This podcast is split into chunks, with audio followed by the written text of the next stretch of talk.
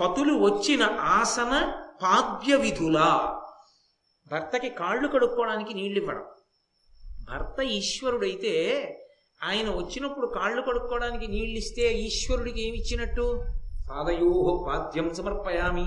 ఈశ్వరుడు కాళ్ళు కడుక్కున్న తీర్థం అయితే ఏం చేస్తారు? చెప్పులు ఇప్పి కళ్ళకు అద్దుకుని లోపలికి పుచ్చుకుంటున్నారా?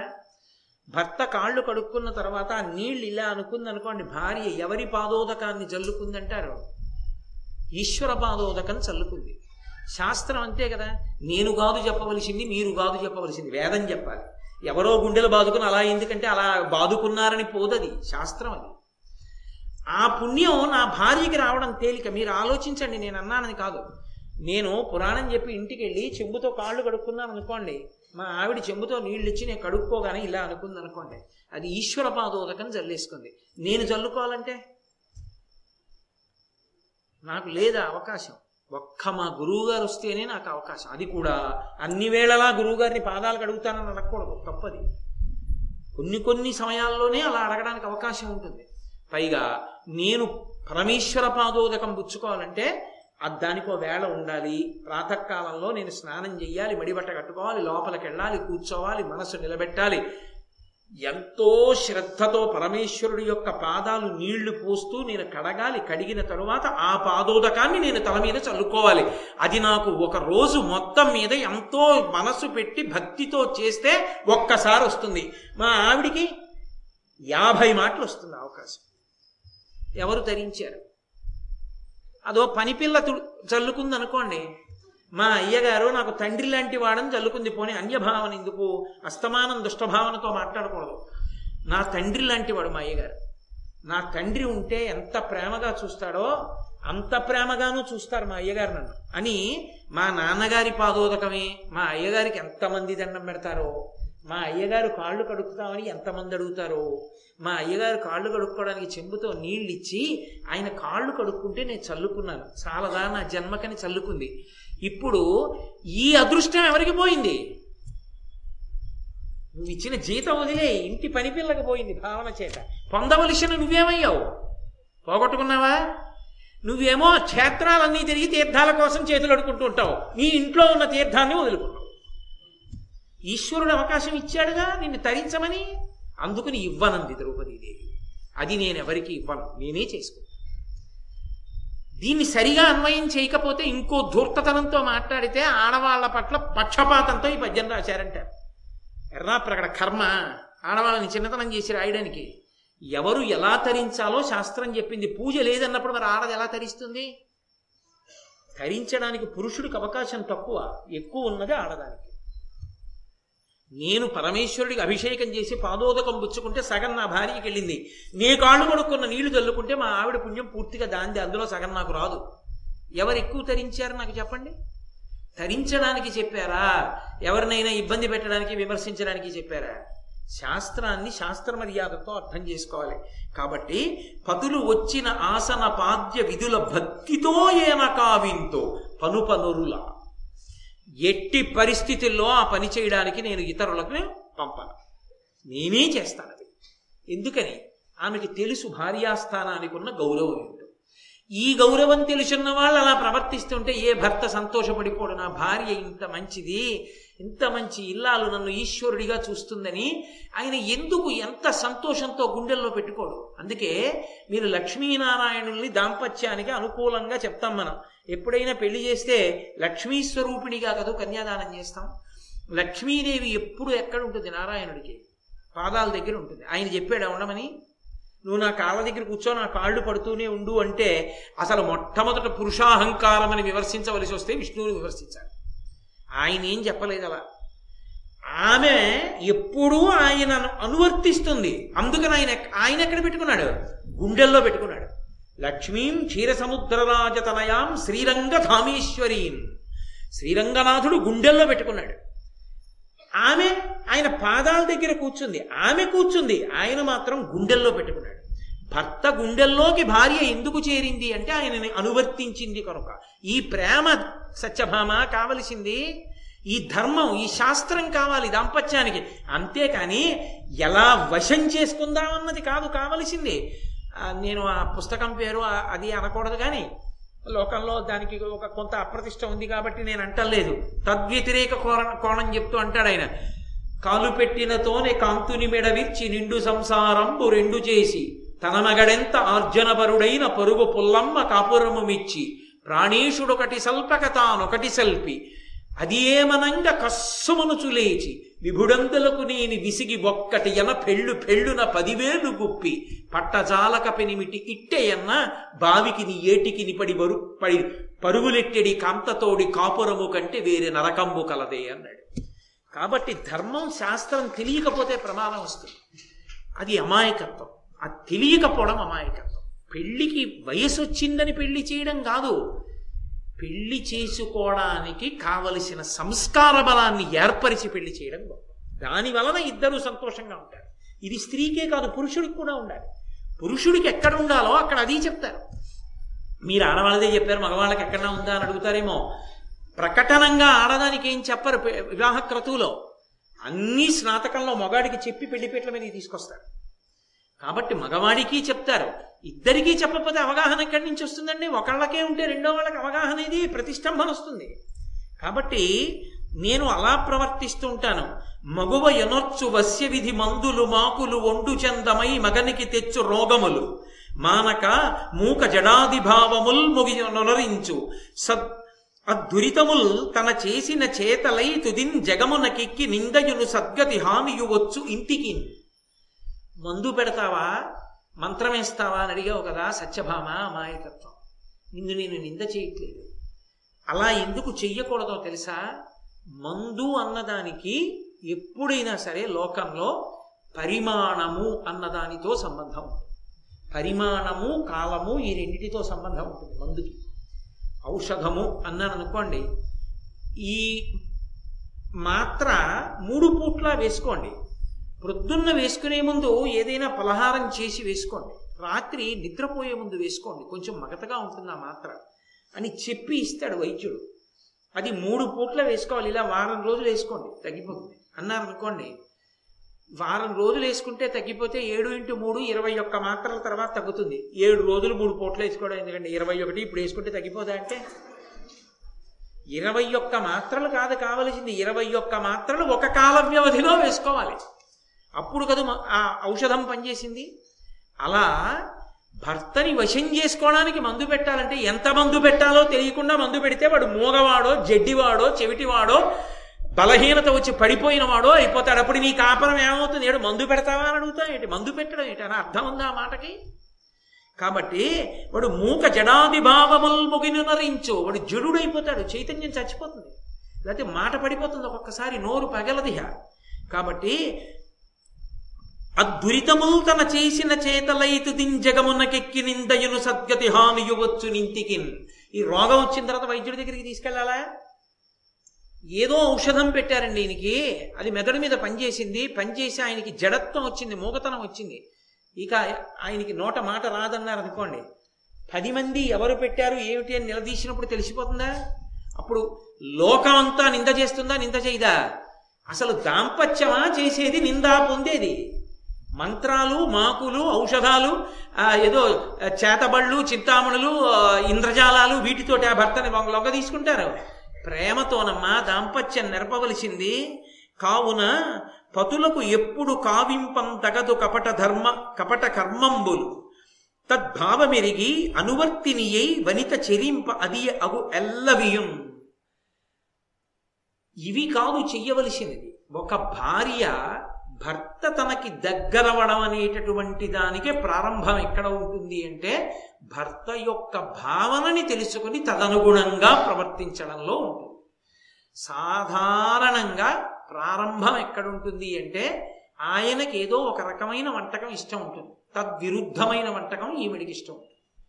మీరు లోకంలో చూడండి మొదటి త్యాగం ఎక్కడ ఉంటుందంటే ఆడదాని దగ్గర ఉంటుంది. ఎందుకు త్యాగం ఆడదాని దగ్గర ప్రారంభం అవుతుందని నేను ఇంత గర్వంగా చెప్తున్నానో తెలుసా? వంట పొయ్యి వంట ఇల్లు ఆవిడిది.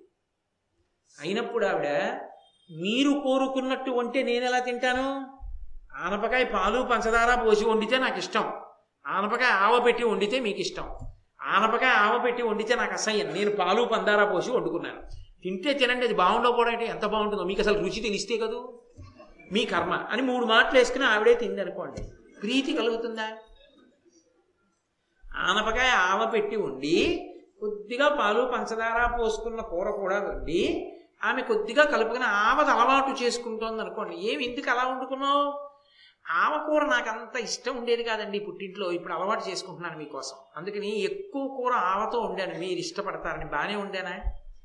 కొంచెం నేను ఇది చేసుకున్నాను. ఇంక ఈ అలవాటు తగ్గించుకుందాం అనుకుంటున్నాను. అనగానే భర్త లోపల ఎంత చిత్రమైన భావన పొందుతాడు. అరే పిచ్చిది పాపం పుట్టింటి వచ్చేది నా కోసం ఆవకూర ఎక్కువ ఉండి అది తక్కువ వండు అలా చేయకు నీకు కావలసిన చక్కగా సమృద్ధిగా వండుకో దోషమే ఉంది అంటాడు. అది ఒండురులకు ప్రేమ పెంచుతుంది. మొదట ప్రారంభం ఎక్కడ అంటే జగడమైనా ప్రేమ అయినా భోజనం దగ్గరే ప్రారంభం. అందుకే ఏకపాత్రలో భోజనం చేయిస్తారు. కారణం అదే. ఎందుచేత అంటే కోపం రావడానికి కావలసిన స్థితి మనిషిలో ఎప్పుడు ఉంటుందంటే ఆకలి వలనే ఉంటుంది.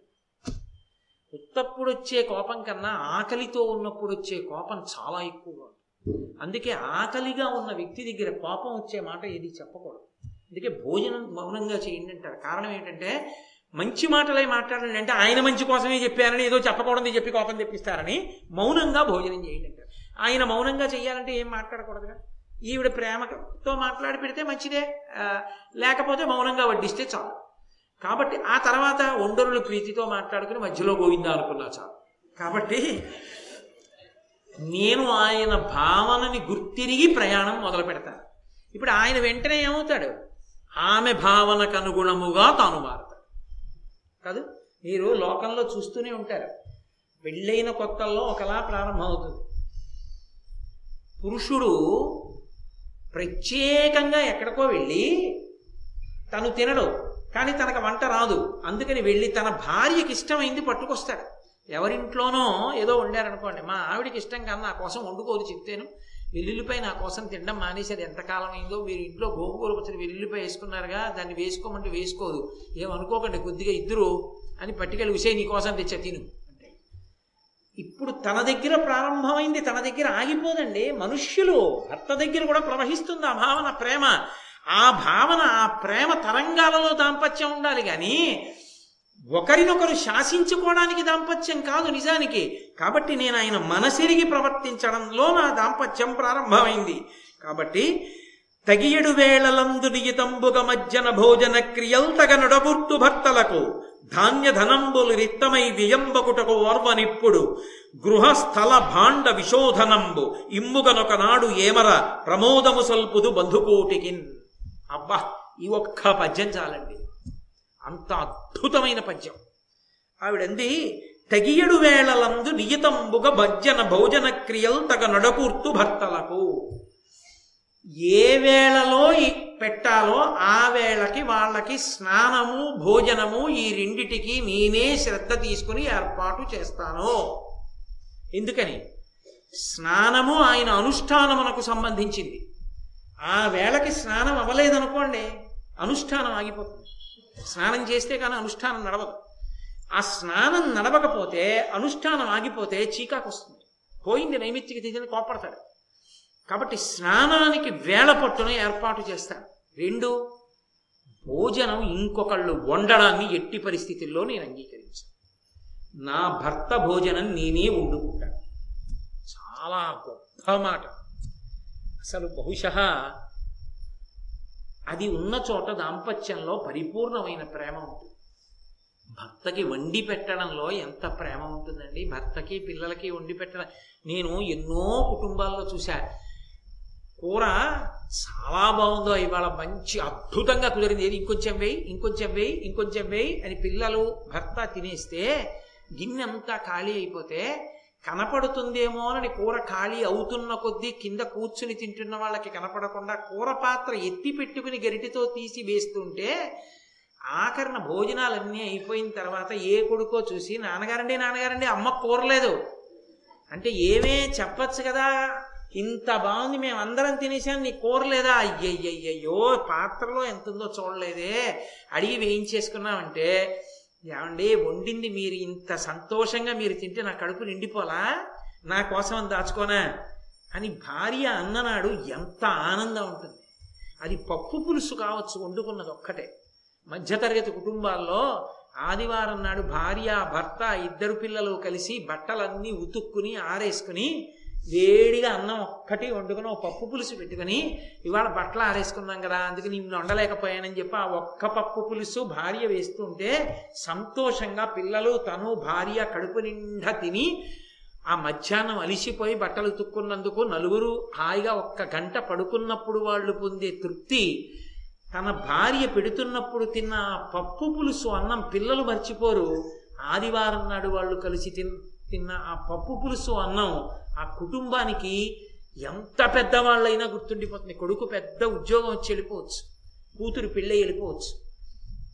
వచ్చి గవాక్షంలో నిలబడి ఎదురుగుండా అపార్ట్మెంట్లో ఎవరో బట్టలు తుక్కోవడం చూస్తే ఏమో నీకు గుర్తుందా?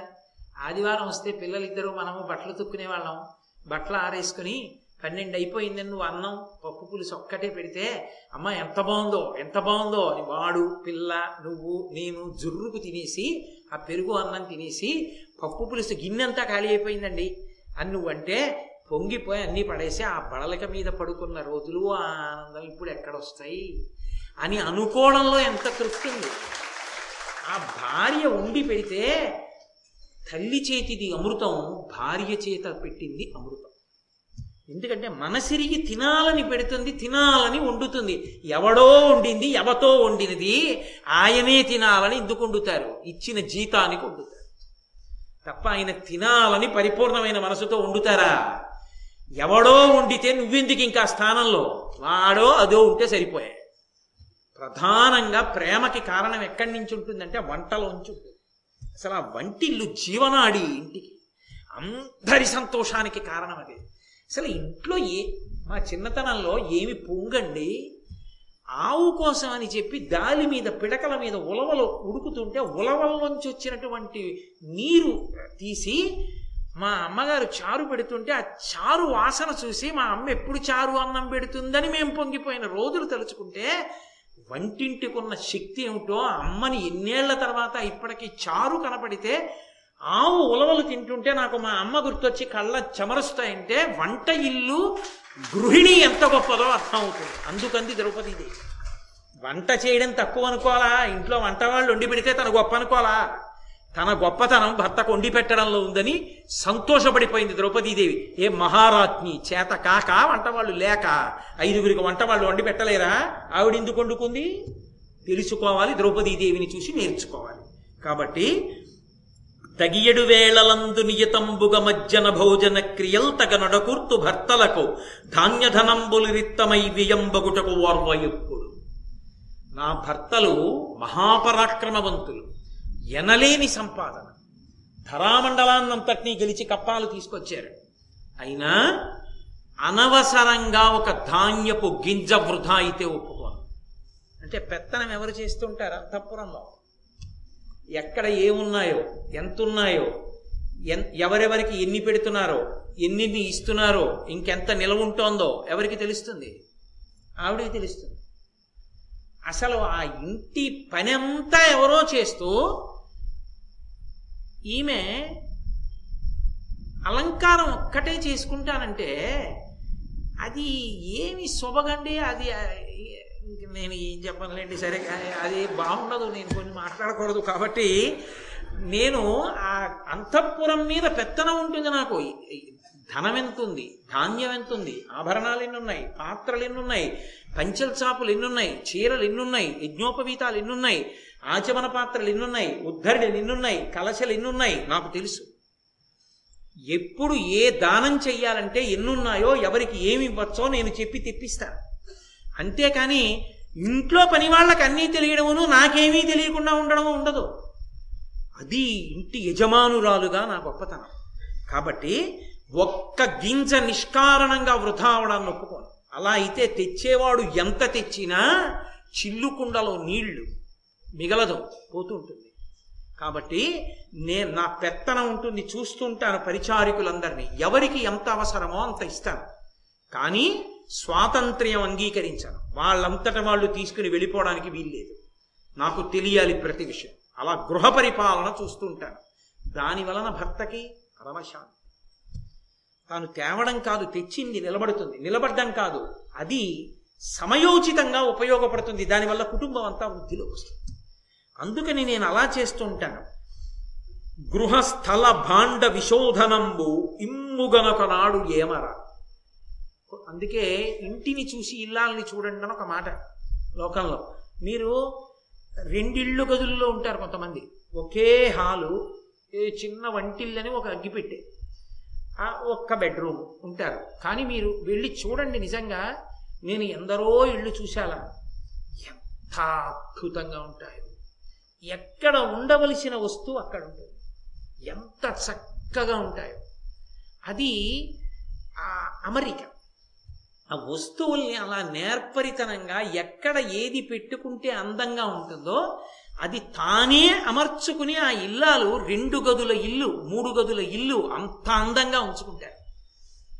పది గదుల ఇల్లు ఉండనివ్వండి మురికి కూపం బట్టలు ఓ చోట పెద్ద కుప్ప గిన్నెలు కుప్ప అసలు ఏదైనా ఇలా కొంచెం బల్లపరుపుగా ఉంటే దాని నిండా ఉంటాయి ఓ సామాన్లు. బల్లపరుపుగా ఆ ఇంట్లో ఏదైనా ఉందో దాని మీద సామాన్ ఉంటుంది. భర్త అయినా పొరపాటున కాసేపు వంగుంటే వాడి వీపు మీద గిన్నె ఉంటుంది. అంటే అసలు ఏ వస్తువు ఎక్కడ ఉండాలో అక్కడ ఉండదు. ఏది ఎదురుగుండా బల్లపరుపుగా ఉంటే దాని మీద పడేయడమే. నగ దాని మీదే. పురుషుడు వాడు మడి పంచ పరుపు మీదే. వాడు మళ్ళీ మడికి వెళ్ళేటప్పుడు ఈ మంచం మీద పంచి తీసే కట్టుకుని వాడు పూజకెళ్తాడు ఎంత దారి దరిద్రం. ఈ ఈయన పంచి విప్పితే మడత పెట్టి మళ్ళీ పూజ గదిలో పెట్టేవాడు ఉన్నాడు. వా ఆయన పెట్టుకోడు ఆ ఇంట్లో పెట్టేవాళ్ళు ఉండరు. ఆ ఇంట్లో ఏ అన్నీ ఉంటాయి. ఏ వస్తువు ఎక్కడ ఉంటుందో మాత్రం తెలియదు ఎవరి అంత తెలుసుకోవాలంటే ఆ ఇంటి పనిపిల్లని పిలవాలి. పిలిచి ఇది ఎక్కడ ఉంటుంది అంటే అది చెప్పచ్చు. ఈ ఇంట్లో వాళ్ళిద్దరూ దాని యొక్క అనుగ్రహం మీద ఆధారపడి ఉంటారు. అది మూడు రోజులు రాకపోతే వీళ్ళకి ఇంట్లో ఉన్నా దరిద్రమే. ఎక్కడే ఉన్నాయో తెలియదు నేను అలా కాదు. నా ఇల్లు నేను సర్దుకుంటాను సర్దుకుంటుంది కాబట్టి మార్నింగ్ వాక్లు అవి అవసరం లేకుండా పోయింది ఆవిడకి. ఎందుకని అంటే పెద్ద వ్యాయామం ఇంట్లోనే సరిపోయింది. అంటే నేను ఎవరిని తక్కువ చేశానని అనుకోవద్దు. పాపం ఎవరో ఏదో ఏ కారణానికో చేస్తుండొచ్చు. దాన్ని నేను తప్పు తప్పు పట్టాను అనుకోవద్దు. అలా తప్పు పట్టే స్వభావం నాది కానీ కాదు. ఒకవేళ అలా ఎవరైనా బాధపడి ఉంటే నేను క్షంతవ్యుడు కాబట్టి ధనధాన్యంబులిరిత్తమై వ్యయంబగుటకు ఓర్వ ఎప్పుడు గృహస్థల భాండ విశోధనంబు. గృహము అంటే ఇల్లు. ఇల్లు ఎప్పుడూ శుభ్రంగా ఉంచుకుంటారు. ఓ బూజు దుమ్ము ధూళి అలా ఉండని మనం. లక్ష్మి అక్కడ ఉంటుంది. ఇంటిని అమరికగా ఉంచుకుంటారు. స్థల. ఇంట్లో ఏదో ఖాళీ స్థలాలు ఉంటాయి. ఆ స్థలం చూడగానే అబ్బా ఏడు ఇంత చిన్న స్థలం ఇంత అందంగా ఉంచచ్చా? అనిపించేటట్టుగా ఉంచుతుంది ఆవిడ. స్థల భాండ. ఇంట్లో గిన్నెలు పాత్రలు. ఏది ముట్టుకోండి? మెరిసిపోతూ అంత ఉబ్బిడిగా అలా తీసుకోవడానికి అంత అందంగా అలా పేర్చబడి ఉంటాయి. కొన్ని కొన్ని ఇళ్ళల్లో చూడండి పూజ గదిలోకి వెళ్ళారనుకోండి చిన్న చిన్న చీపురు పుల్లలతో నిర్మాల్యం తీయాలి. ఎందుకంటే అదొక పెద్ద సభామంటపంలో ఉంటుంది. ఎంతమంది దేవతలు? ఓ పెట్టి ఉంటుంది. ఆ పెట్టి నిండా దేవతలు ఎవరెవరో వాళ్ళకి తెలీదు. అంతమంది దేవతలు. అందులో ఈయన చిన్న పూలు ఇన్ని పట్టుకుని ఇలా వేసేసి లేచి వెళ్ళిపోతారు. ఇంకా ఆవిడ పొద్దున్న లేచి నిర్మాల్యం తీయడం అనమాట ఆ చీపురు పుల్లో అగరత్తు తిరగేసో ఎత్తుతూ ఉంటుంది అవన్నీ. ఈ విగ్రహాలన్నీ కంగు కంగు పడిపోతుంటాయి. ఒక్కొక్కసారి విసిగొచ్చి అన్ని తీసి పళ్ళెల్లో పెట్టేసి తీసేసి అదేంటి అలా శుభ్ర విగ్రహాలన్నీ మకిలి పట్టేశాయండి చింతపండుతో తోముతున్నాను ఒక నేను వాళ్ళ ఇంటికి వెళ్ళినప్పుడు నేను హడిలిపోయాను. అమ్మ నాయన విగ్రహాలు మకిలి పెట్టి చింతపండుతో తోమితే వీళ్ళింట ఈశ్వరుడు లేడు. స్వామికి ఇవాళ అభిషేకం చేస్తున్నామండి. అంటే ఆ ఇంట ఈశ్వరుడు ఉన్నాడు స్వామికి పూజ మంది పూజా మందిరం శుద్ధి చేసుకుంటున్నాం. అంటే ఈశ్వరుడు ఉన్నాడు విగ్రహాలని చింతపండుతో తోముకుంటున్నాం. అంటే అది విగ్రహం చింతపండుతో తోమితే ఈశ్వరుడు ఉన్నాడు అందులో? ఇంకెక్కడ ఉంటాడు? శృంగగిరి పీఠాధిపతులు భారతీ తీర్థ మహాస్వామి చంద్రశేఖర భారతీ మహాస్వామి వారు అలా వెళ్ళిపోతున్నారు. శిష్యుడు సాలగ్రామాన్ని పట్టుకుని ఉత్తరీయం పెట్టి ఇలా ఇలా తోముతున్నాడు. ఆయన ఆగి అన్నారు ఏం చేస్తున్నావు? అన్నారు. సాలగ్రామాన్ని తుడుస్తున్నానన్నారు. సాలగ్రామం అంటే ఏమిటన్నారయ్య శివుడు విష్ణువు అన్నాడు. మరి అది ఆయన శరీరం కదురా అలాగా తుడుస్తావు. నిన్ను తుడిస్తే అలా స్నానం చేశాక? మృదువుగా తుడవరా? అదేం తుడవడం? ఇలా తుడిచేస్తున్నావు. వాళ్ళ ఒళ్ళు కందిపోతుందిరా అన్నారు. యద్భావం తద్భవతి నీ భావన చేత పరమేశ్వరుడు ఉంటాడు. నీతో చింతపండుతో తోయించుకోవలసినంత దరిద్రం ఆయనకి లేదు. కాబట్టి భాండశుద్ధి పాత్రలన్నీ అంత శుద్ధిగా ఉంచుకుంటాడు. చక్కగా అమరికగా పెట్టుకుంటాడు. కాబట్టి ఇమ్ముగా ఒకనాడు ఏమర ఒక్కనాడు కూడా ఇల్లు చక్కగా ఉండకపోవడం అన్నది ఉండదు. ఇవన్నీ పనివాళ్ళు చేస్తున్నారు ఆవిడ ప్రధానంగా తన పతులు తిరిగే మందిరాలు తానే సిద్ధం చేసుకుంటుంది. అంటే తుడుచుకుంటుందా అన్న దగ్గర నేను చెప్పను. అది పరిచారికలు చేయొచ్చు కానీ దగ్గరుండి చేయించుకుంటుంది అని దాని గుర్తు. ప్రమోదము సల్పుదు బంధుకోటికిన్. బంధువులు వచ్చినప్పుడు పరమ సంతోషంగా వాళ్ళు గడిపి వెళ్ళిపోయేటట్టుగా మాట్లాడతాను చక్కగా. అలా పెడతాను వాళ్ళకి. పలుమారుం తలమాకిట మెలగుట అసతీజననై అసతీజననైక మిత్రత కలహంబుల కెలయుట నగుపలుకుల పెలుచనగుట నాకు కాని పేరివి మగువా. ఓ సత్యభామ నా భర్తలు నన్ను ఎందుకు ఇష్టపడతారో తెలుసా? పలుమారుం తలవాకిట మెలగుట. ఏమీ తోచట్లేదని వచ్చి వీధి గుమ్మంలో నించుని అలా చూస్తూ ఉండడం అలాంటి పనులు నేను చెయ్యను. అసతీజననై అసతీజనైక మిత్రత సతి కానిది. అంటే వేరొ భర్త యొక్క హృదయాన్ని తెలుసుకుని భర్త యొక్క ప్రేమని పొందాలనేటటువంటి ప్రయత్నం లేకుండా మిడిసిపాటితో తనిష్టం వచ్చినట్టు తాను ప్రవర్తించే ఆడవాళ్ళతో నీ స్నేహం చేసి మాట్లాడడం. కలహంబుల కెలయుట దెబ్బలాటలకు వెళ్ళడం గట్టిగా అరవడం మాట్లాడడం అలాంటి పనులు నీ చేయను. నగుపలుకుల పెలచున్నగుట పది మందిలోకి వచ్చి అదే పనిగా ప్రతిదానికి హాస్యమాడడం నవ్వడం హాస్యమాడడం నవ్వడం. అలా నేను నవ్వను. ఇప్పుడు ఓసారి ఏదో ఒక హాస్యం. అనవలసి వస్తే హాస్యం ఆడతాను నవ్వుతాను. అంతేకాని ఇక ఇరవై నాలుగు గంటలు హాస్యం ఆడుతూ ఉండడం నవ్వుతుండడం దానివల్ల ఏమైపోతుందంటే అది ప్రవృత్తి అయిపోతుంది. అయిపోయి మనం ఎవరితో మాట్లాడుతున్నాం వాళ్ళ మీద అలా హాస్యం ఆడచ్చా ఉండదు. భర్త మీద తండ్రి మీద మామ మీద అత్త మీద గురువు మీద బంధువుల మీద బావగారుల మీద కొన్నాళ్ళకి ఏమవుతుంది? వాడు పెళ్ళాన్ని అదుపులో పెట్టుకోలేడు రా ఇష్టం వచ్చినట్టు మాట్లాడుతుంది వెళ్ళకండి వాళ్ళ ఇంటికి. కాబట్టి అదుపు తప్పి అదే పనిగా హాస్యం కోసం నవ్వడం హాస్యం కోసం మాట్లాడడం నీ చెయ్యను. నాకు కాని పేరివి మగువా నేను అలాంటి పనులు చేసేదాన్ని కాను. ప్రయత్నపూర్వకంగా అటువంటి వారికి దూరంగా ఉంటాను పలు పతులిచ్చమియి ప్రవాస స్థితులైనన్ పుష్పగంధ దీప్తాభరణ ప్రతతి ధరింప. తద్గతమతి నగుచు తదాగమంబమది కాంక్షింతున్. నా భర్తలు ఇంట్లో లేని సమయంలో ఒంటి నిండా పరిమళ ద్రవ్యాలు పూసుకోవడం సిగలో విశేషంగా పువ్వులు అలంకారం చేసుకోవడం మంచి మంచి భూషణాలు పెట్టుకోవడం మంచి మంచి బట్టలు కట్టుకోవడం చెయ్యను. అలాగని శౌచం వదలను నిరాడంబరంగా ఉంటాను నా భర్తలు ఉన్నప్పుడు బాగా అలంకారం చేసుకుంటాను నేను ఒకే ఒక్క మాట మాట్లాడతాను. ఆమెలోని ఆడతనాన్ని చూడడానికి అర్హుడైన వాడి ముందే ఆమె అందం చూపింపబడాలి. ఆమె ఆకర్షణగా కనపడవలసింది ఆయనకి. ఆయన అమ్మ ఆమె అమ్మగా ఎవరికి కనపడాలో ఆమెకి ఆమెలో అమ్మతనం చూడడానికి అవకాశంగానే ఆమె కనపడాలి అంతకన్నా ఒక్క మాట ఇంకా నేను ఎక్కువ మాట్లాడను. కాబట్టి నేను అలా ప్రవర్తిస్తూ ఉంటాను. అందుకని అలా అలంకారం చేసుకోను భర్త లేకపోతే. మా అత్త పృథ్వీ సమాన పృథాదేవి కుంతి భోజాత్మజ కోమలాంగి సతతంబు భోజన స్నానాదికములయం దిమ్ముగ పరిచర్య ఏన చేసి సంప్రీత చేయుదా. జనవంచుడకు ధర్మతనయు ధర్మతనయుని బంతి నిత్యంబు పసిడి పళ్ళెరంబులు కుడుచు బ్రాహ్మణులు అతిపుణ్యులెనిమిది వేలు సమిద్ధమతులు. యతులు పదివేలు వారల కనుదినంబు అన్నపానంబులర్హ సహాయనగుచు గుడికముగ ఏన కావింతు ఉచిత వస్త్రభూషణాదుల పరితోషముగా ఉనర్తు.